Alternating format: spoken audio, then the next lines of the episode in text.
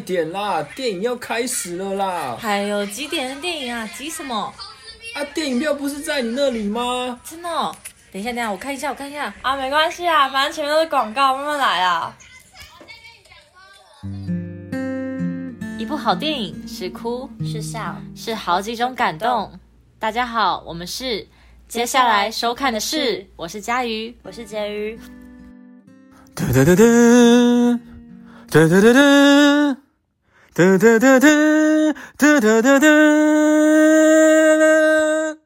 刻在我心底的名字，忘记了时间这回事，于是谎言说了一次就一辈子。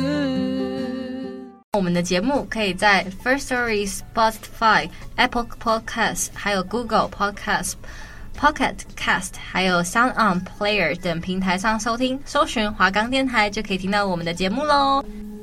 大家好，欢迎收听。接下来收看的是，我是佳瑜，我是婕妤。好，现在我们又回到了我们要来讲解电影的对节目时间的电影。精彩了，也是悬疑为辅，但其实历史性为主的电影。要介绍的就是《返校》。对，我觉得让我非常印象深刻，因为其实“返校”这个字，它原本是一个游戏。对，它是游戏。所以那时候，他这部电影刚出的时候，我就会觉得说，他会不会很很中二啊？对，我其实没有太看好。嗯、虽然他的。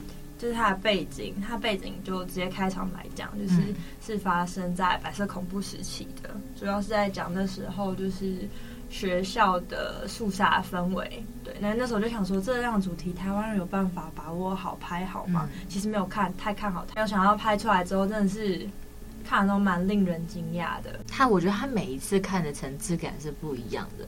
其实游戏版本里面是有两个结局的，但是电影是把好结局拍出来的。然后其实坏结局它在中间也有就是也有去做铺垫，对。那等一下我们就是在后面的彩蛋环节可能会讲一下，对。然后主要讲一下就是这部它发生的环境是一所算是虚构的学校啊，翠华中学。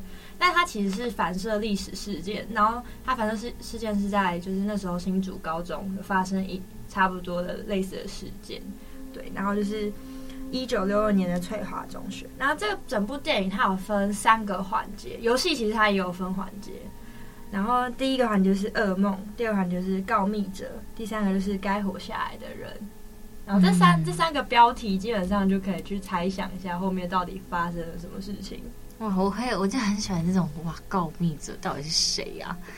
然后他那时候是用台语讲，你知道叫什么？叫什么？廖北啊！哦，对，我台语不太好，但是我听得懂。听得懂。好，那我来讲一下它的核心主轴。反校呢，这部电影呢是以自由，应该说致自由为核心主题。因为在以前那个年代啊，他们可能说话、做的事情都没有那么自由。像我们现在爱讲什么就讲什么，真的有非常充当的言论自由。但是以前他们呢，他们可能没有办法，就是他们说一句话就被抓去关。就是莫名其妙，可能就是书包里被塞了一份报纸，然后就有人就会，比如说去告密，说他是，就是那时候就是要产，反正是国民政府执政，然后。就是要，就是他电影一开始就一直讲，就是举报匪谍，人人有责。对，然后一直洗脑，而且他是很就是机器人的那种口吻。电影的背景设定为一九六二年代的台湾戒严时期，以白色恐怖下的政治气氛啊，像是禁书啊、文字狱啊、迫害人权的事件、破坏人权自由的事件作为题材，所以很多很多都是。可能我觉得老一辈人去看可能会比较很有共感。反校那时候，反校电影牵扯到台湾过去的历史，那时候又逢建就是选举，那那时候其实蛮多政治议题啊，然后名嘴啊就会去关注这这部电影。但是不管不管那个政治意识如何看待，历史发生就是事实，你没有办法否认台湾就是发生过这样的历史事件，兼具匪谍，人人有责。所以我觉得真的是一部让值得我们去醒思的电影，而且最近又有在被讨论起来的一波话题，因为最近就是刚二二八结束，对，然后白色恐怖是二二七的时候开始，嗯、所以就又有一些就是回忆起来了，有一些比如说像歌曲或者是什么一些新闻，或是大家比较创作歌手就会可能拿这件事情就是拿出来让大家在讨论，就是不要让他觉得只是历史过去就过去了，还是希望大家可以一直都记得。那我们就讲一下，就是这个故事它大概的主轴。你是忘记了，还是害怕想起来？想起来哦，一开始呢，就是女主角方瑞方瑞欣，方瑞欣呢，她是王静饰演的，我蛮喜欢王静，我觉得她很适合这个角色，就是她很适合高中生的这个角色。那时候呢，她处在一个家暴的家庭长大。然后，因为她他们家的爸爸在军中担任要职，所以其实那时候你知道，在军中就会很多很多只眼睛盯着他看。然后当他压力很大的时候，他可能就会对家里实施家暴啊，或者什么，像是他有时候会发脾气啊，殴打母亲，就是方瑞欣的母亲。然后其实方瑞欣心里就是一直有个压力在。然后，嗯，我直接。讲到就是方瑞欣他的爱情故事好了，嗯、就是方瑞欣他其实是一个，就是他喜欢暗恋那个老师，暗恋那个老师其实有个过程的，那老师帮他解围，就是他那时候他因为压力太大，前面讲他压力太大，所以他就他就画画，就是你不是历史课本不是都会有一些人像吗？然后我们现在可能上课无聊的时候，就会在那些人上面画个胡子什么，或者把眉毛画浓。嗯、这件事情我在我们现在讲好像很简单，可是，在那个时候做这件事情，其实真的就是会被抓去管的。嗯，对。然后那时候他其实做这件事情其实非常的严重。嗯。然后，但是因为他爸爸是军人，所以教官直接找到他，然后跟他说：“你这样会影响你爸爸的仕途。”然后反正就是好像要惩处他。这时候就是他的爱情线，就那个老师就出来做了结尾。嗯、可是师生恋其实，在那个时候也是一件更要不得的事情，对，也是有也是有可能会被就是拉进去再教育的。后来呢，他的父亲就是被举报收贿，然后被强行带走，然后临那个临行前呢，交代他去求助学校的教官，也就是白国峰，对，那就是白教官，对，然后恰巧他在校园听到老师。就是叫做殷翠涵与张张明慧的对话，然后他就吃了那个老师的醋，因为他觉得自己，呃，在在爱情跟亲情下，就是很备受压力，然后他成为了告密者，就是他觉得说他吃醋嘛，所以他后来就去害他。其实前面有一个小小就是。就是小小爆点吧，就是他妈妈是告密他爸爸的人。啊、嗯，难怪那时候他妈妈，因为那时候他妈妈那时候就是一个求佛，嗯、平常在电影里面是一个求佛的人，然后他在去他在求佛的时候，他就他爸爸已经被抓走，他就找他妈妈，嗯、然后他妈妈就说他一直许愿，嗯、希望他要是不在就好了。啊，天哪，对，然后他现在爸爸抓走了。哇，对，然后而且你知道他爸爸那时候其实是有外遇的，嗯，所以在他心中就会觉得说他爸爸是一个对爱情不忠的人，他妈妈就是做了告密者，嗯、所以后面呢就引发了就是他现在已经没有家庭的，就是寄托了，然后他就寄托爱情，可是寄托爱情这件事情，就是他们这个师生恋就被学校另外一位老师，就是刚刚讲的那个。殷翠涵老师给阻止了，嗯、所以他就觉得说，殷翠涵他不知道，他阻止他只是纯粹不希望他们发生师生恋这件事影响到他们的生活，他只觉得说这是一个小三，就是跟他妈妈那时候一样的情况，嗯、所以他又也去，他后来就是遇到了，嗯、就是要讲到另外一个角色，嗯、就是学弟魏仲廷，哦、对他撞到学弟，嗯，这学弟有点像工具人的角色，他撞到学弟，嗯、然后学弟的一堆书里面，他就发现一本是。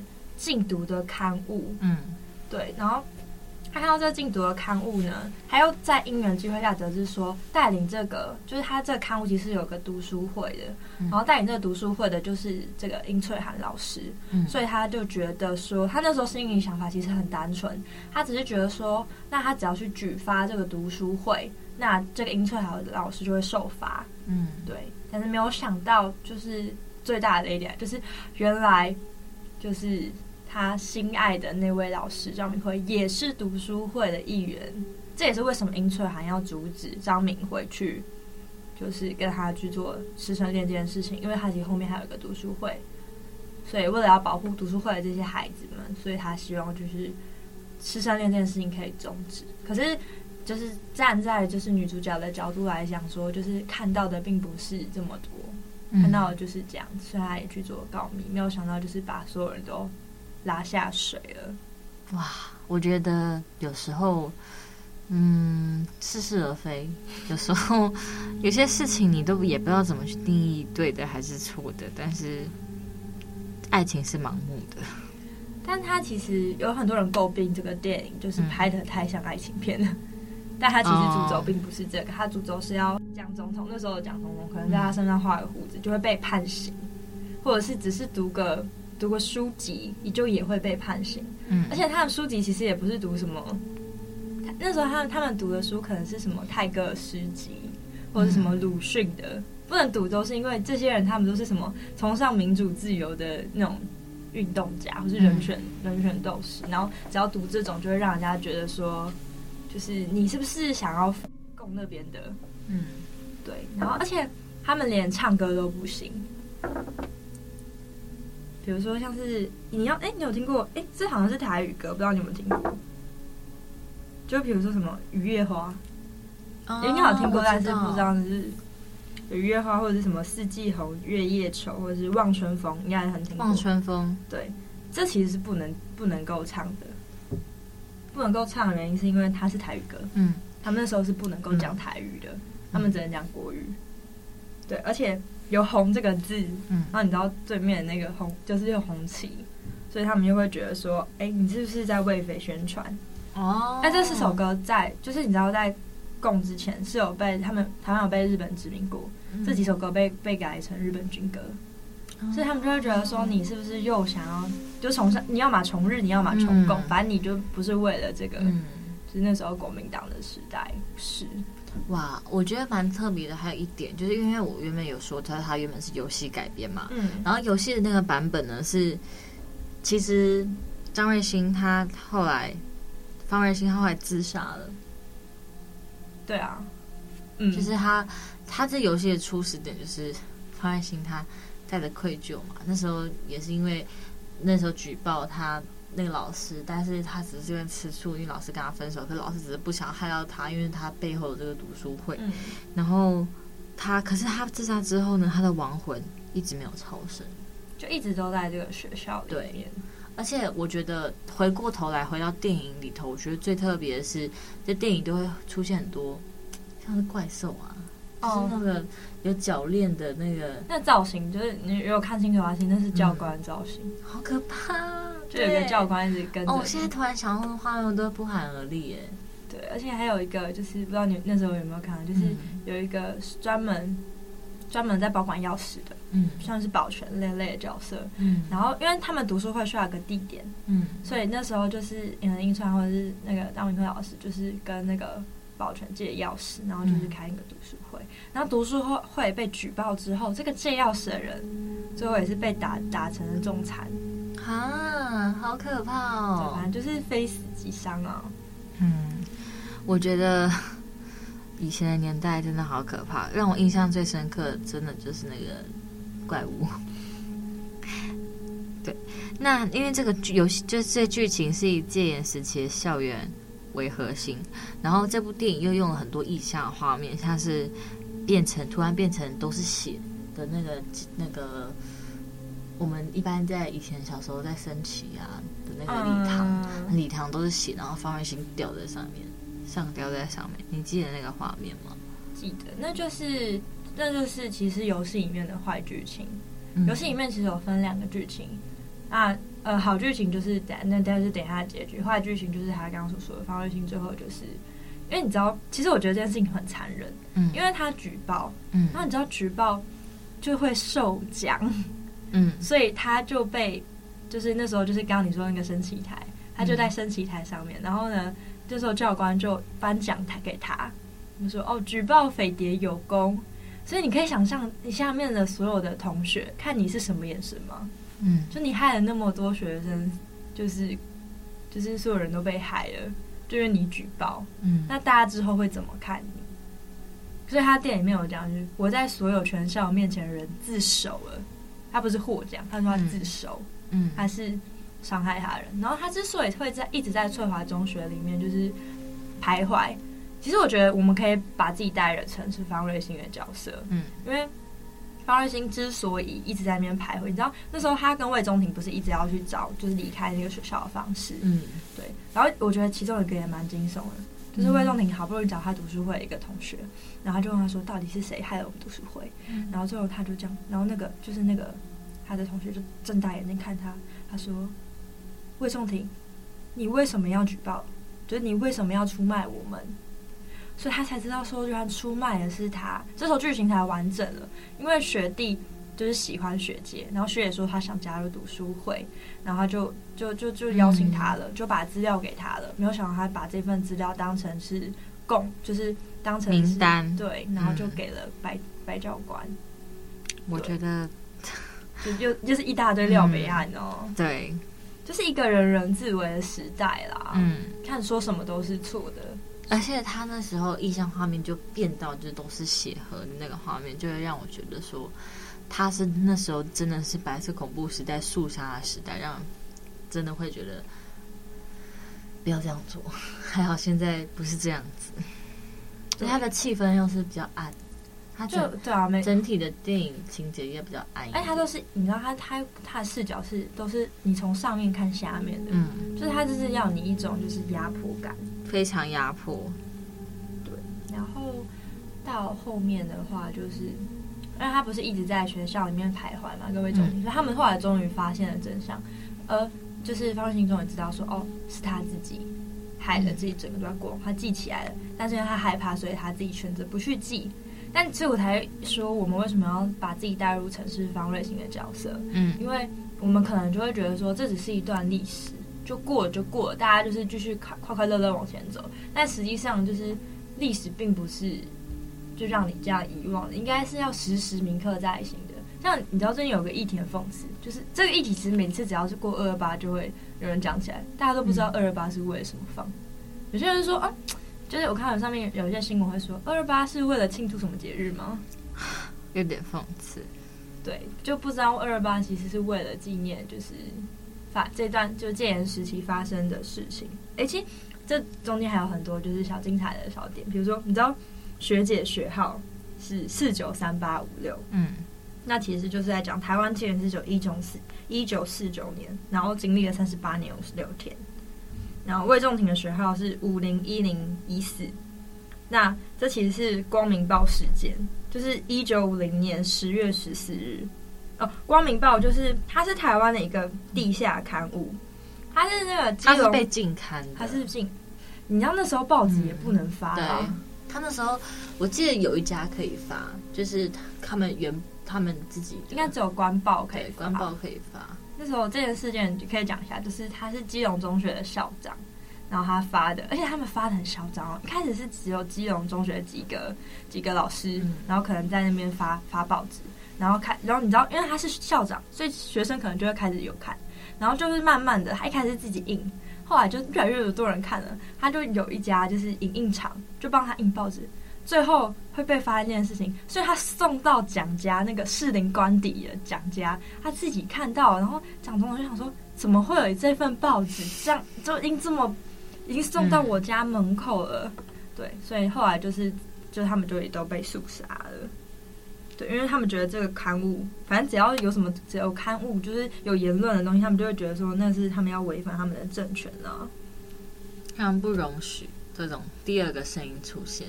对啊，他们他们都嗯，就是要有自己的声音。反正那时候就是不能有自己的思想，还蛮多很可怕的话。那时候就是会一直重复几句话，比如说，就是比如说那时候就是。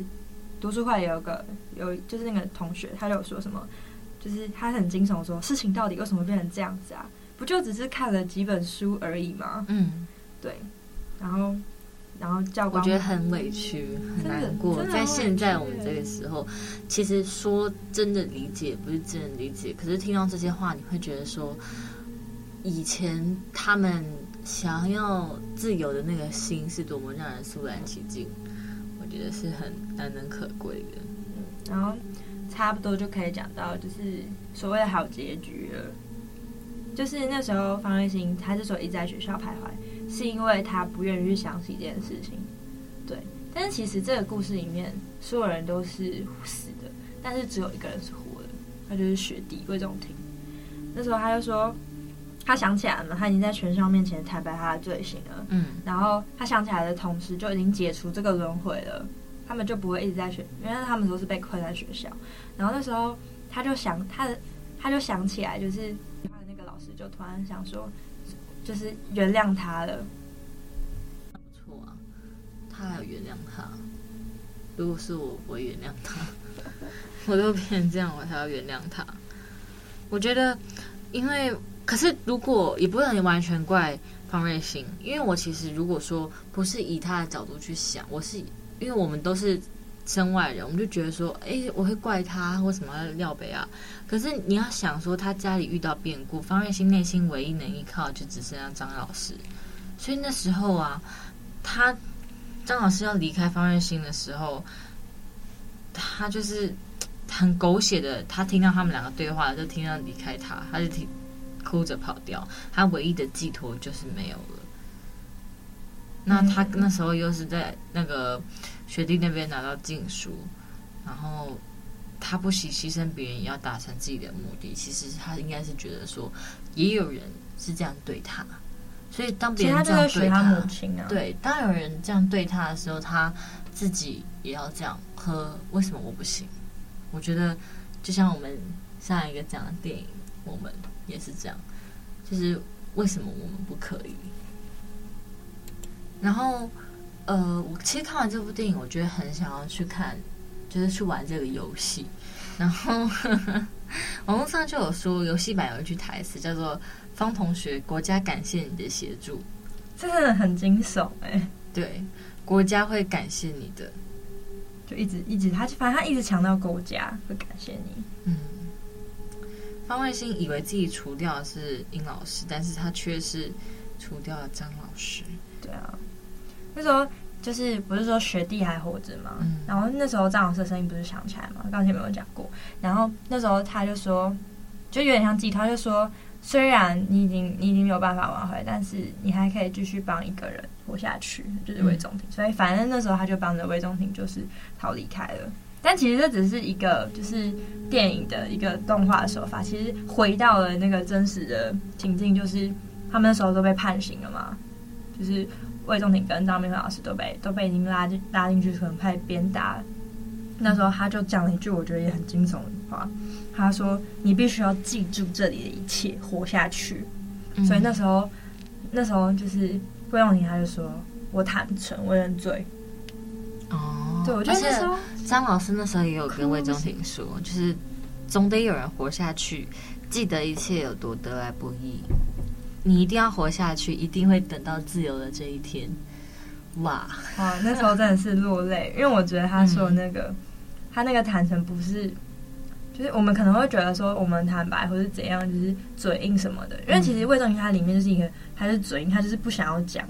嗯，对他就是，他就觉得说没关系，就是他就是就硬着活，反正反正死了就死了。可是那个老师跟他说不是的，你要把这里的一切都说出去。嗯，对。所以那时候他他那个谈，我觉得他是哭着讲了，因为他知道他不想要讲这句话，但是他为了要把他看在这里看到的所有一切都说出去，他一定要活下去。而且，然后对，然后那那里还有爱爱情线的铺线，就是他跟他说，就是他的一封信，他一封信放在某本书里面，叫他帮他拿给，就是方瑞欣。然后方瑞欣是看到这个，就是他的鬼魂看到了这个信之后，才得以解脱的。对，然后所以在游戏里面的好剧情就是他拿着这封信，然后回到就是已经是老的魏仲廷，回到这个学校里面，所以这个这整部才会叫返校。嗯，就是在讲我们自己个人猜想，可能就是魏仲廷回到这个学校了，所以才会说是返校。哦，对，然后把这个信给他，然后呢，他就是一个无限轮回。对，所以其实就是整部片一直在不停的强调的事情，就是让我们要记得，就是不要忘记，因为全全部一直在重复，就是你你知道你是怕你是怕忘记还你是忘记还是怕想起来？但其实他不停的是强调，就是虽然很痛，但是记得有时候比你忘了更好。对，这些人的付出不应该就是被我们就淡忘，甚至是不清楚这些节日是为了什么过的之类的。有网络上有说，就是他改了很多方瑞欣他内心的一些情绪，所以会觉得说方瑞欣为什么都板着一张脸？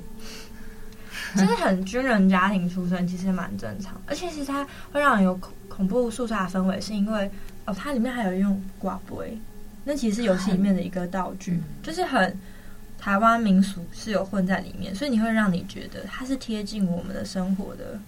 对，嗯，我觉得这个电影游戏公司都是做这种很台湾民俗贴近生活的这种游戏，就会让你觉得说哇。就算不是在我这个年代，我曾经待，我现在待的这片土地，曾经发生过这样的事情。